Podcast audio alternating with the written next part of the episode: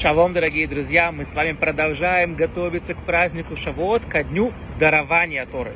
Не получению Торы, а именно дарованию Торы. Почему день так называется? Потому что Всевышний постоянно ее дает, дает, дает. Возьмите Тору, возьмите инструкцию к этому миру, возьмите духовные ресурсы, чтобы вы могли быть на связи со своим Творцом, который вам все даст. Поэтому день называется дарование Торы, и Всевышний постоянно ее дает. Каждое утро мы произносим «Спасибо тебе, Творец, дающий Тору». Ты ежедневно ее даешь, постоянно, постоянно думая о нас, чтобы нам было хорошо. Главное, наверное, правило, чтобы получить Тору, это скромность. Скромность написано, что именно Моше поднялся на гору Синай, где он получил Тору, в заслугу чего? Потому что он был самый скромный человек на земле. И он мог пропустить через себя Тору без каких-то изменений, ничего не добавив. Он был такой скромный, он просто через него прошла Тора. А если бы в нем была какая-то гордыня или какие-то плохие качества, Тора не могла бы через него пройти на чистоту напрямую, и были бы какие-то искажения. Поэтому Всевышний выбрал кристально скромного человека, чтобы Тора прошла через него без изъянов, без каких-то искажений. Скромность – это ключ к Торе.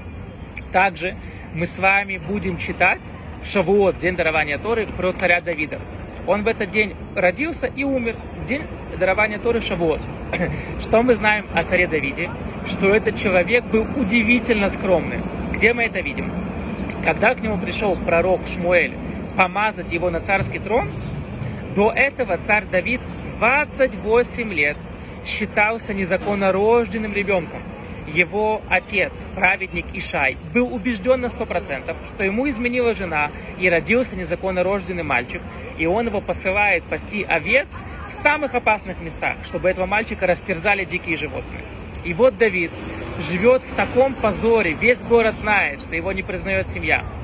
28 лет самого ужасного позора. Приходит пророк, пророк Шмуэль, собирается весь город – и говорит ему Шмуэль, ты будешь царем Израиля. Твой сын будет Соломон, построит храм. Ты начнешь род царя Давида, и из тебя будет Машех. Что сказал ему царь Давид? Я очень рад служить Творцу, и я ни капли, он сказал это в псалмах, много война, я вообще ни капли не горжусь, каким я был секунду назад, социально самое низкое звено. И сейчас я стал социально самое высшее звено, я ни капли не возгордился сказал ему Шмуэль, как ты такого уровня скромности достиг? Отвечает ему Давид, ты знаешь, когда взрослого человека спрашивают, где ты находишься? Он говорит в Харькове, или в Одессе, или там, не знаю, где-то еще. Когда ребенка спрашивают, ты где? Он говорит, я, я с папой. Не важно, что он в Одессе, в Харькове, в Киеве, в Тель-Авиве, в Иерусалиме, в Нью-Йорке, в Майами. Я с папой. Мне не важно где я. Царь Давид говорит, что я как тот ребенок. Когда меня все позорили, я был с папой. Какая мне разница, что про меня говорят люди, если я с моим Творцом, который я у него на руках, и он обо мне заботится. Сейчас я стал царем Израиля, от меня пойдет род царей, храмы в Иерусалиме. Я буду таким важным человеком. Хорошо, но я не буду гордиться, потому что я опять же с папой на руках. Я постоянно с папой, с моим Творцом. Это рецепт не возгордиться. Понять, что все, что с нами происходит, это все как бы все от Творца. Хорошо от Творца, сложно от Творца. И тогда не будет места гордости. И тогда мы сможем принять Тору на себя, как требуется. Спасибо огромное за внимание.